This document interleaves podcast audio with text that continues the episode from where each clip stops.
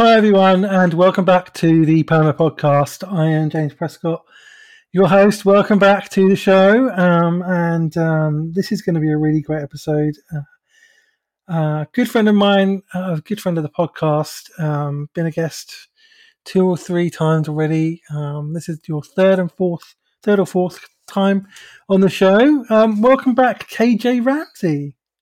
Hey, thank you for having me back.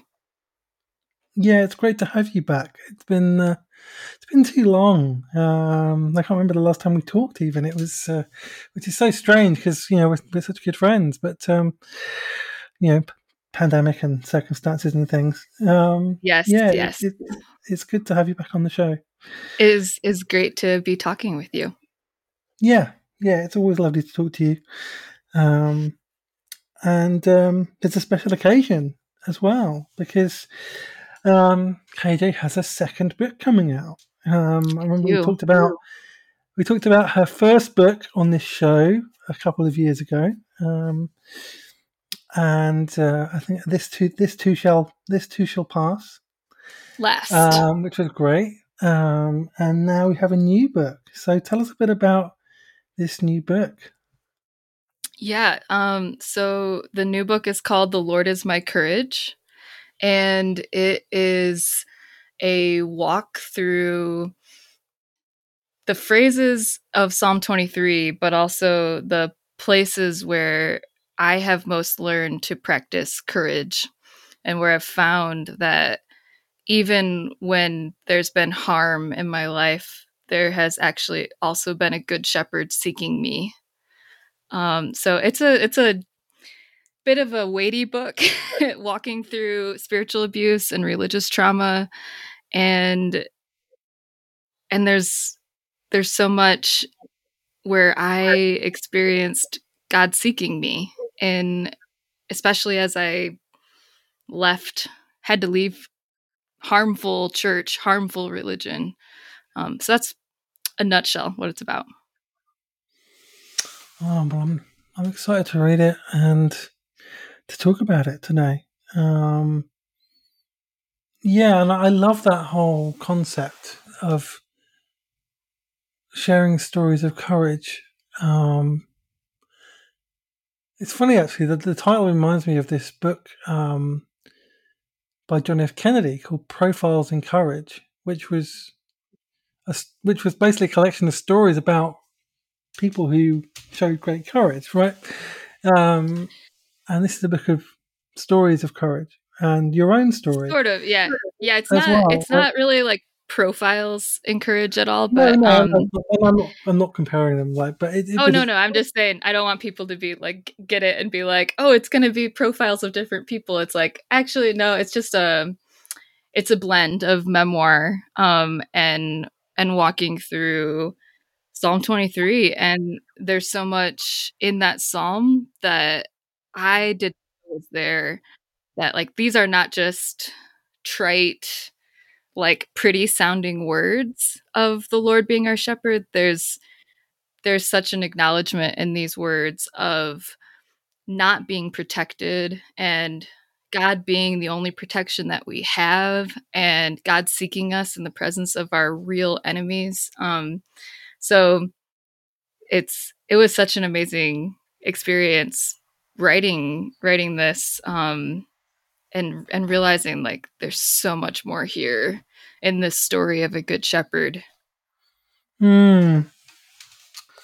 So yeah. So what was your what was your story your story behind this book that kind of led you into this book? And you know the, some of the experiences that you share. Yeah so i when I wrote this, when I started writing this book, I knew that I wanted to write about practicing courage. Um, but I, one second, I, I knew that the landscape where I've most learned to walk with courage and to practice it has been naming and leaving and healing from spiritual abuse and religious trauma. And I didn't want to write a book about that. Like I I didn't want that to be the like o- the only thing that it was about, but it's the story that I have. Like it's the story, it's it's the place where I've been shaped and strengthened.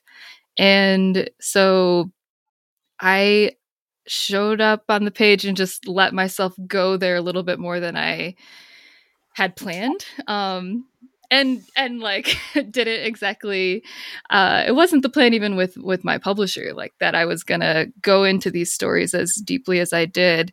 But as I explored in writing and I started exploring this psalm I I needed to be more honest with myself and even reveal a little bit more about my and my husband's experience of being harmed in church. Um, so there's a lot in this book about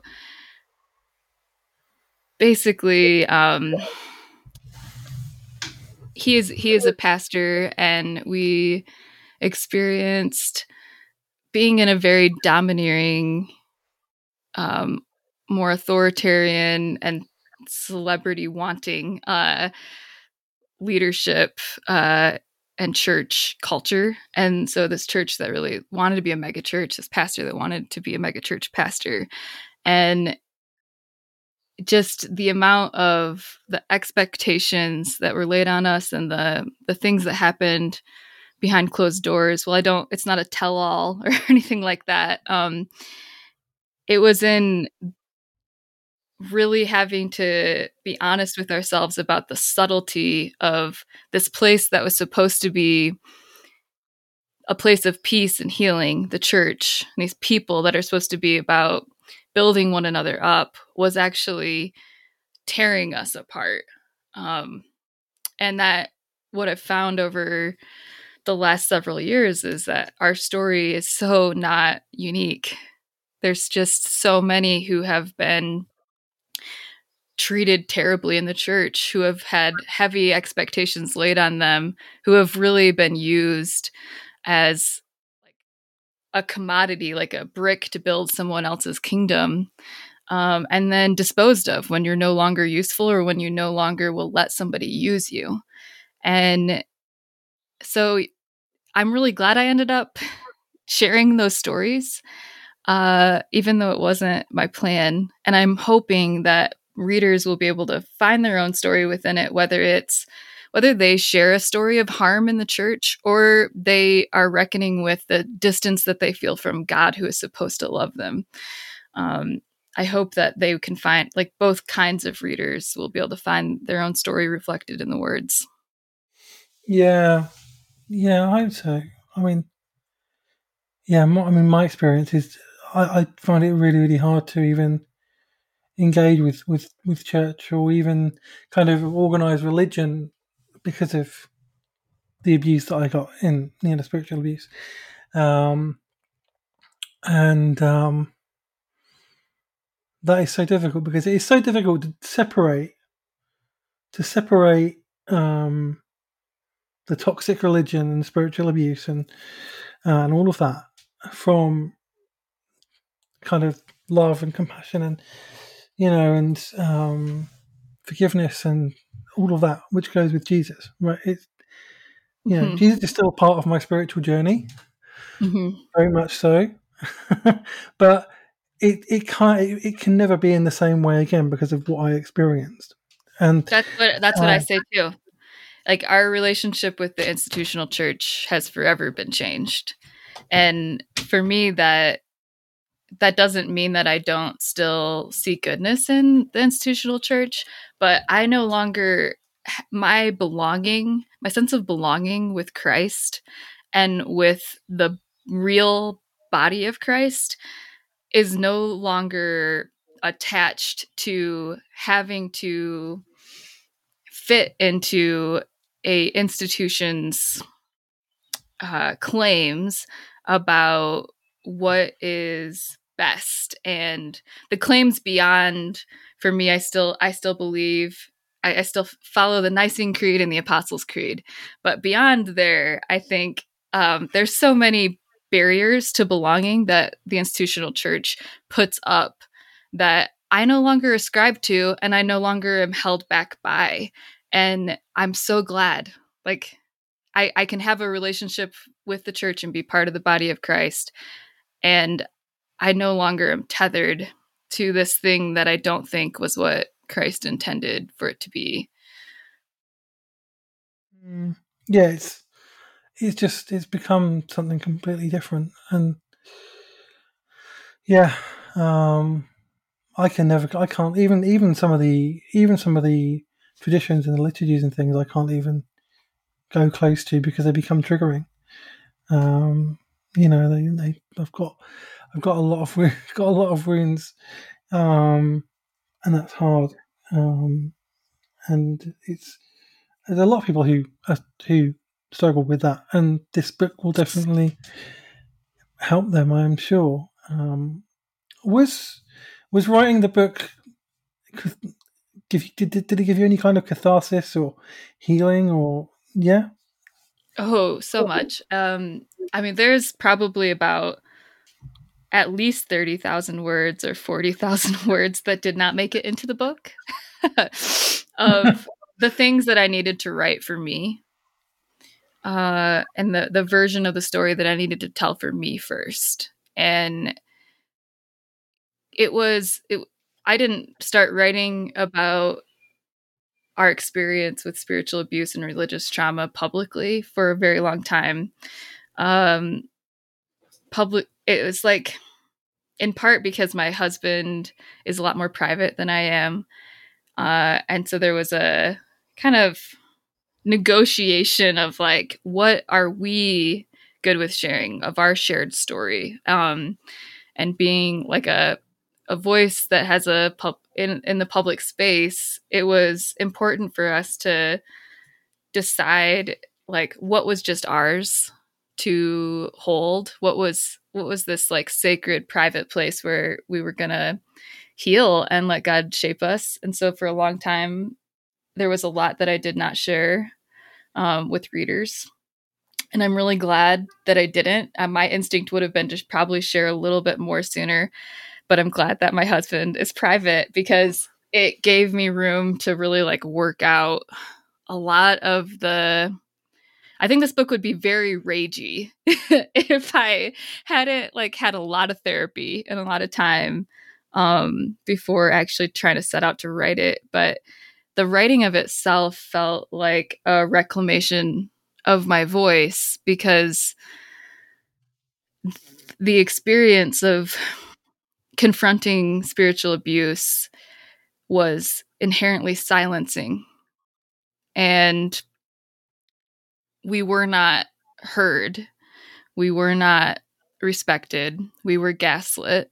And we were then treated as though we never existed when we decided to resign. And so to be able to tell the truth, not to not for the reason of setting the record straight or getting revenge on the people who have harmed us, but to to just speak the truth about both the harm and the healing that have happened in my life was immensely healing and empowering. And and there were points at which when i was writing that i mean there's there's parts like we talk about there's this line i do not hate our former pastor and i go down there's this long paragraph that's pretty intense. And when i when i wrote it i i wept. It felt like a confession like I needed I needed to say this.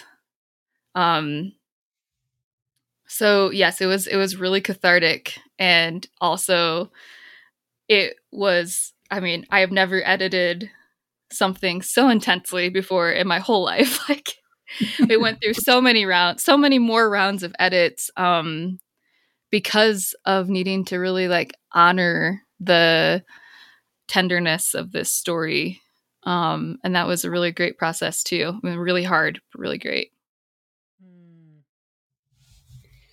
Yeah, wow, it's incredible, isn't it? I, I, I very much believe that nothing is wasted when we, when we write. You know, mm-hmm. even the things that don't ever make it into the published realm, they're not wasted. Um, mm-hmm. And those thirty thousand words that you wrote which nobody will ever read, weren't wasted, right? They were, they were what needed to what you what kind of what your body needed to to speak, mm-hmm. um, just for itself. Um, yep. So that you could write the rest of the book for other people.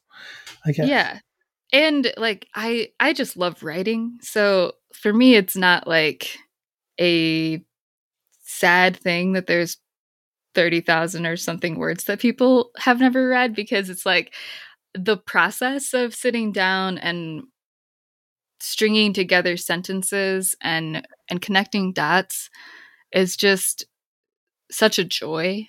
And it's innately healing because it is an active integration to set a story down and to like word after word put something together. Even if no one ever reads it it is a a like a creative act of wholeness. And so i yeah i don't feel any sadness about all the stuff that i ended up chopping from the book um because the process was good and healing in and of itself to do Mm, yeah, absolutely. Yeah, and that's that's kind of what the creative creative process is meant to be. Mm-hmm. Um, mm-hmm. I think, um, and kind of love that. I, I kind of have this love for things that people make that nobody ever sees. Kind of, you know, it's because uh, it feels like they're they're the kind of the most authentic stuff, the stuff that needs to be needs to be said, and that actually doesn't need to be read, but needs to be hmm. said that makes sense. Mm, I like that. I like that a lot. um, yeah, I just made that up on the spot. That's pretty cool. That's a good uh, one. stuff that needs to be said that doesn't need to be read. Yeah, that's a mm-hmm. good one. Um, yeah, but um, but yes, what led you to this psalm then? What was the kind of what kind of guided you towards like I'm going to I'm going to use this psalm and kind of have a look at this one. And what, what was it about that psalm that led you to it? So I became totally captivated by the story of Jesus feeding the crowds, feeding the 5,000. And in some of the gospel accounts of that story, Jesus, it says that he had compassion on them, for they were like sheep without a shepherd.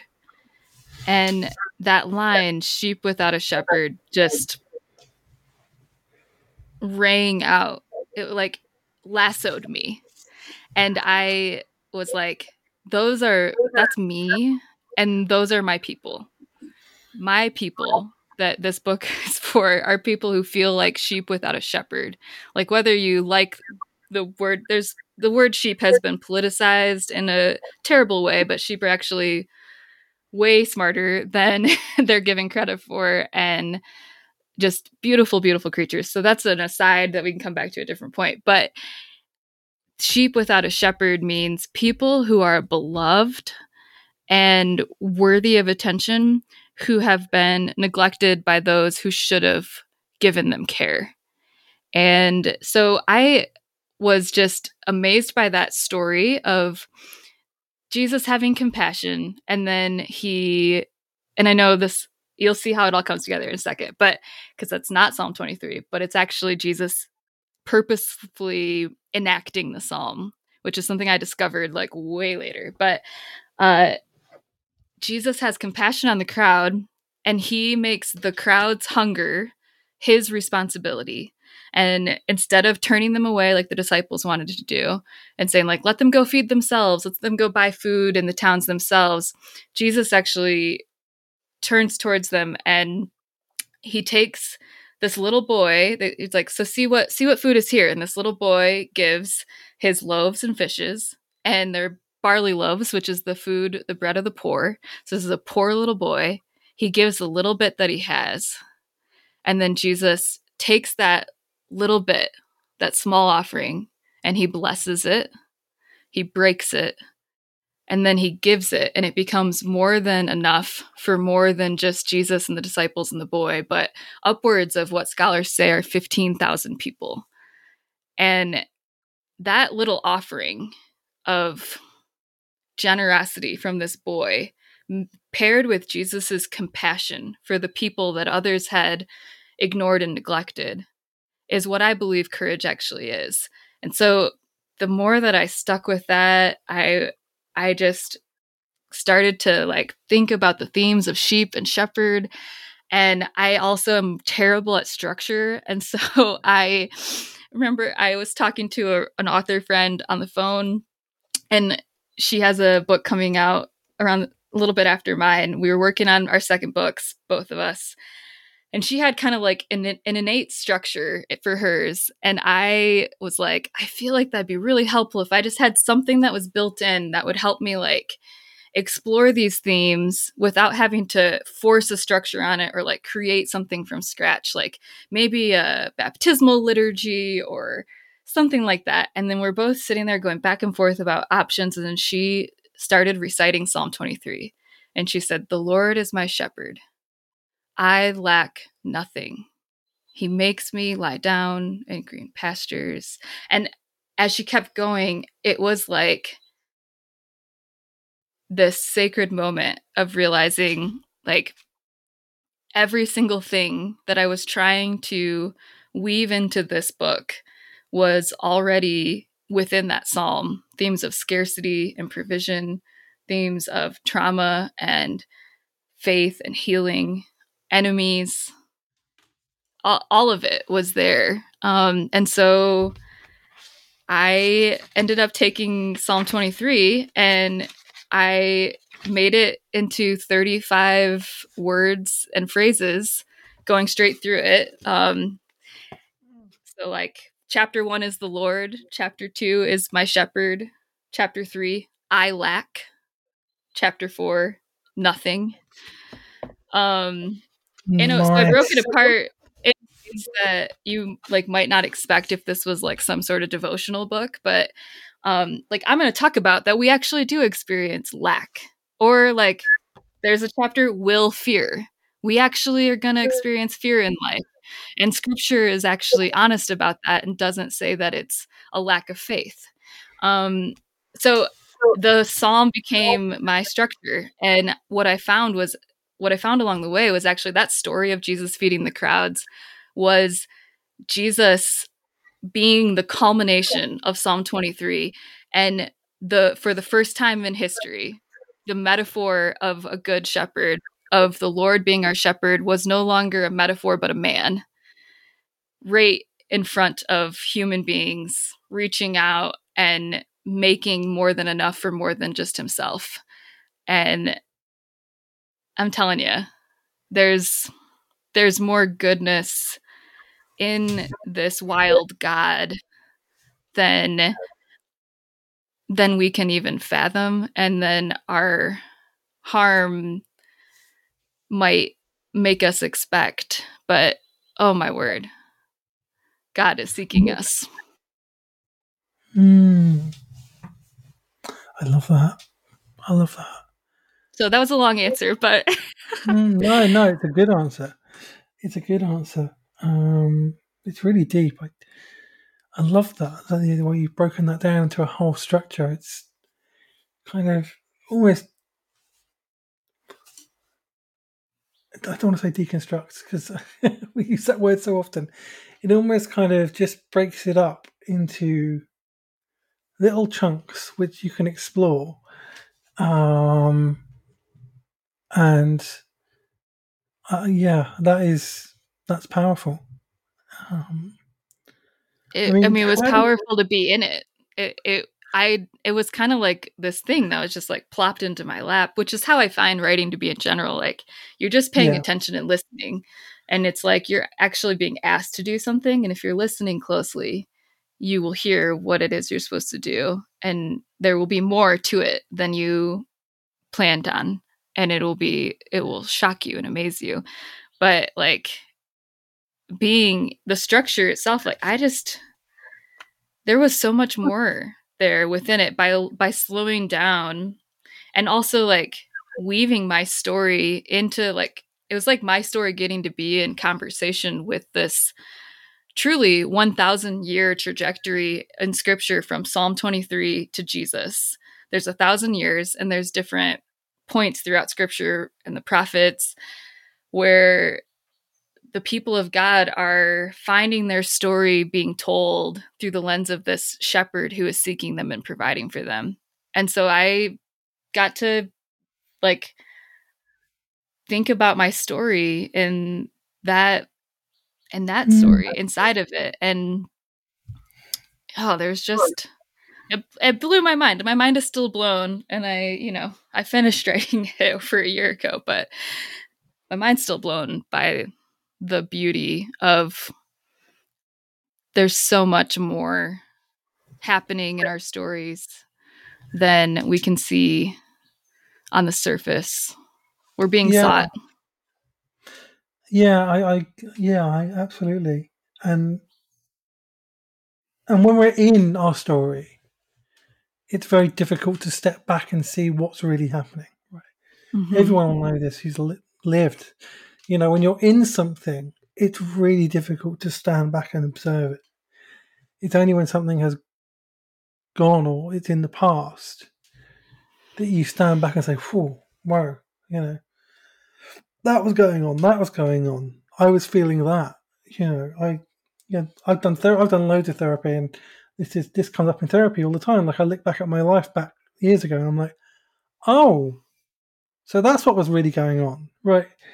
Um, that's how I realized I've been spiritually abused. I didn't know I'd been spiritually abused until I left it behind and started talking about it in therapy, and I was mm-hmm. like, oh my god, like I was being spiritually abused indirectly and or directly. And my body was showing all the signs of it. Mm-hmm. I just didn't realize because I was in it. I was until I stepped out of it.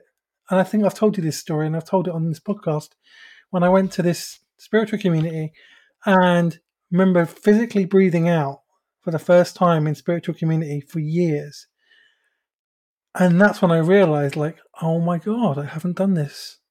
I haven't felt this safe. I haven't felt yeah. this peaceful. Haven't felt this able to be me in spiritual community for years. And then it was like, I stepped out of it for one week. One week. That's all it took. And I like, mm-hmm. oh my god, this is really bad. I need to get out. Yeah. Um, and yeah, and that's that's that's because when we're in it, it's difficult to see it. Yeah. Yeah. Um, there's this part towards the very middle of the book that talks I, I talk a lot about why that is the case um, from a nervous system perspective. So I just want to read these couple lines. Like why this is why when we're in the middle of it, it's so hard to see. Um, so I say when harm happens, the senselessness and powerlessness of suffering overwhelms our bodies and disconnects us from our brain's innate capacity to name and tame the truth of our experience. Trauma steals our tongues. It disconnects us from being able to readily access the language centers of our brains as we dip down the autonomic ladder to survive. Silencing ourselves is part of how we survive in a community, system, relationship, or situation where our attempts to seek safety are shamed or shut down. Giving pain a name and a voice is a giant act of courage in a subculture that privileges po- positivity. Um, you can't see it when it's happening because you're actually generally in that kind of situation in a physiologic state of stress where you're not as able to access the language centers of your brain. You can't actually name and tame what's happening when your body's in a context where you're not safe. So often it is when we step out of that, or there's something that pierces the veil of the darkness that's happening to us that gives us that ability to name what's actually been happening and and to be able to experience a different kind of safety where you're like oh like it, it doesn't have to be like that all the time. It doesn't have to i don't have to feel that pressure and stress and ickiness all the time. And you're not supposed to feel that way in church and with christians and god's people. Um but anyway that's why. Like it's a it's a physiological experience of stress mm. that actually keeps us from being able to name the truth of what's happening and to move towards healing the needs that we have. Absolutely. Absolutely. Um, and yeah, the one thing you mentioned about a culture of positivity, like I, that resonated so much with me because both, both kind of, I guess, capitalist systems, modern capitalist systems, and parts of parts of Christianity like to focus on the positive, right? Like to um, spin everything to positive you know, to whether in, whether it's in Christianity, it's like, um, oh, it's all like it's all about God, and God is God can heal us, and God can save us, and God can like you know God can use this use this to teach us a lesson, or God can whatever, all of that. And then in culture, it's there's other kind of positive language, like which we kind of like everything's got to be somehow turned into a positive or whatever, or you know, used for good, or, or all this kind of thing, and it kind of deflects from dealing with our trauma and dealing with our wounds and dealing with the realities that we're experiencing, right? Um, and if we do that, and if we do that, we don't heal. And then, then the, know, like I said many times on this show and elsewhere, if we don't deal with the pain, then the pain starts to control us, mm-hmm. and it takes power over us and passive aggressive power because we don't even realize sometimes that it has power over us. And yeah. Um, so we, yeah, I mean that's, yeah, that's been one of the biggest failings of our culture and of and of the church is is just wanting to avoid dealing with with pain and trauma and grief. And, I think, uh, yeah, I think that we need to acknowledge that acknowledging pain itself and harm feels like and actually is if we're honest, a threat to our belonging. So, mm.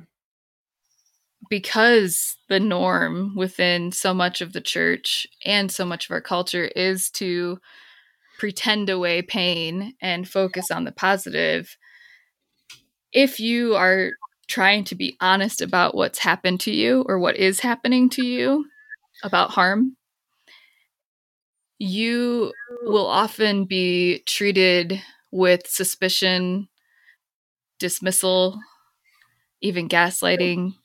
Um, and so I think that there's a self reinforcing cycle that happens in that, like, the currency of belonging and so much of Christendom is a pastel version of the resurrection that forgets all about the cross and Silent Saturday.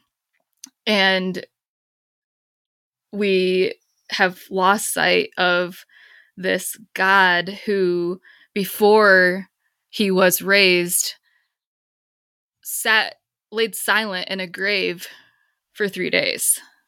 Like, the reason we can't, the reason we struggle to really let ourselves be honest is because we're afraid that if we are honest about what's happened, we won't have a community anymore.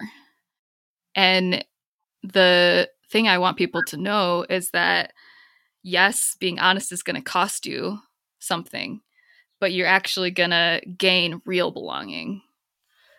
Like you might lose the shiny veneer, fake surface level belonging of uh, a church where you aren't really known and you aren't really loved.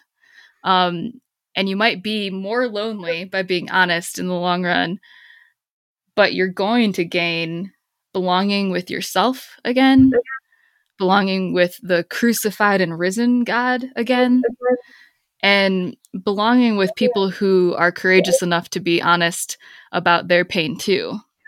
Um, so I just think it's important to point out the real risk involved because it does feel like a threat to our sense of belonging if we're really honest. Yeah, yeah, absolutely, absolutely. Um, that I mean, there's so many people now who are in this kind of what has been labelled deconstruction, and and uh, you know all the stories that I've heard of that are of people who recognise this truth that we're talking about, and they have to leave behind. They have to leave an old life behind, and you do lose belonging when that happens. That happened to me Mm-hmm. when I, you know, when I left that church that was where I was being spiritually abused, like since I left there, I haven't had hardly any contact with people from there. Like they haven't, they haven't reached out to me. Um, you know, um, I haven't felt safe reaching out to them because they haven't made any attempt to do that with me. And when I have seen some of them in person, they've been a bit off with me. You know, like and Mhm. and that that's what happened. That's why it's so. Yep. It is. It is. I mean, leaving this stuff behind is a is a grief experience. It, it's One hundred percent. it is absolutely a process of grief, and we have to name that grief and honor that grief and do the work of that. And it takes time. It does. And you're right, there's right. There's a there's a community of grievers out there who Mm. are better able to hold the wonder of goodness because of the space grief has carved inside of us and between us. I love that. The way you worded that. Yeah, you're right. We lose so much, but I think we are gaining so much more. Yes. Yes, in time. In, time, you do. Definitely in time. Lots of time. It Yeah. hurts so fucking much. Yes, it does. It does. It really does. That's well said. Um, no, it really, really does. It it's really painful, and Mhm. um, yeah, there is a life on the other side. It's it's uncanny, really, how we we kind of choose to leave like toxic religion and church and things behind, but in the process is very similar to a kind of a death and a resurrection, It, Um, it is. And I a really like and a silent Saturday, which was always my favorite part of that story anyway. Um, because partly because it's the one nobody talks about, but also because I think it's the most interesting one. Like, um, because well, that's where all the the work gets done. That's where all the grief gets felt. That's where all the desol- you get the desolation, where you get where the transformation starts. Like, yeah. um, like, like my friend um, Alexander, um, uh, who's been on this podcast many times, and he talks about how, needing to reframe darkness. Darkness is not about evil and uh, pain and suffering necessarily. It's darkness is where new life is birthed, like the womb. The womb is dark, Mhm. Yep. Yep. but that's where new life is birthed, right? So yes. that's what I always feel about that Saturday and about that part of the process. That that's where Yes. it, it you can't see what's going on in a sense, and it's and it feels like desolation, but actually something new is being birthed right in the midst of Okay. it. if you love that silent Saturday, then I need to read you what comes next in that Mhm. passage. Okay? Yeah, So so I say um I'll start here. When we feel silent spiritually, cut off from the song of the saints, and confused about why church hurts so much, our wordlessness, doubts, and darkness are treated like a lack of resurrection faith. But before Christ was raised, he was cold and silent in a grave for a whole day. The Word who spoke the world into being went to the wordless place of death. He sank into silence. Courage doesn't begin on the bright day the Spirit raised Christ from the grave. Courage is in the shadows of Saturday, where the Word became wordless for your sake. When religious power was used against me and my spouse, shutting us down, making us question our sense of reality, and overwhelming our nervous systems into collapse and chaos, it was the wordless word. who was with us in the shadows and the silence. It was the crucified God who gave us courage to see that even the place of powerlessness is a place where God is present. Hmm. Oh, wow. I'm really looking forward to reading this book. These little bits It's a you little, read out. it's a little, it's a little intense, but yeah, the wordless word. Hmm. Yeah. Wow. Just want to. You just want to. I just kind of want to sit with that. There's nothing. There's not much to say in response to that. It's it's powerful, mm-hmm. profound. And that's who we get to. That is who is bearing witness to us when we are silenced by harm of all kinds. The wordless word bears witness to us. And it is it's the God that sat in the shadows of Saturday that sees us in our places of being silenced and shadowed. And we're even we're being sought and seen even there. Hmm. Yeah. Yeah. There is life even in those moments, Mhm, even though it seems faint. Yeah. mhm. Wow. Wow. Hmm.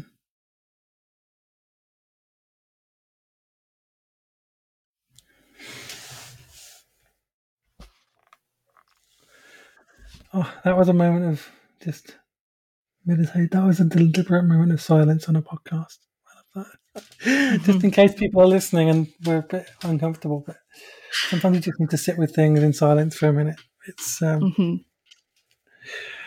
yeah, and that feels like a good place to kind of stop a little bit, I guess, um, and let us all reflect on that because it's it's um, it's a powerful thing, um, and I can't wait to read this book. Thank you. So um, I can't wait for you to read it.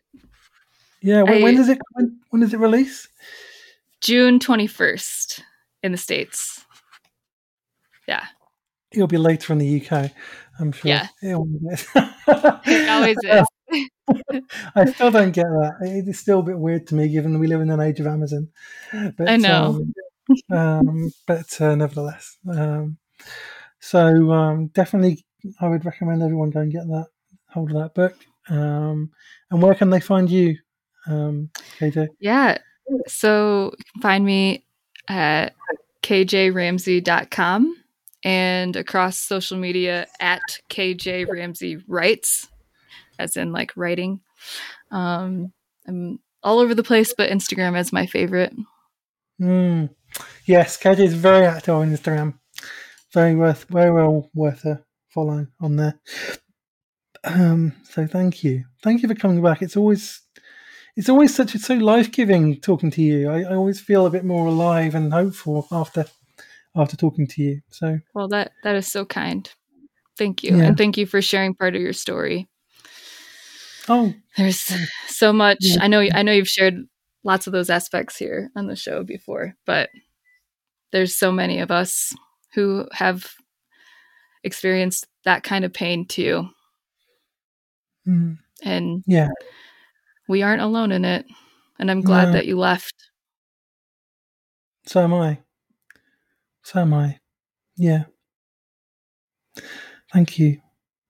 Um, and uh, thank you for listening, everybody.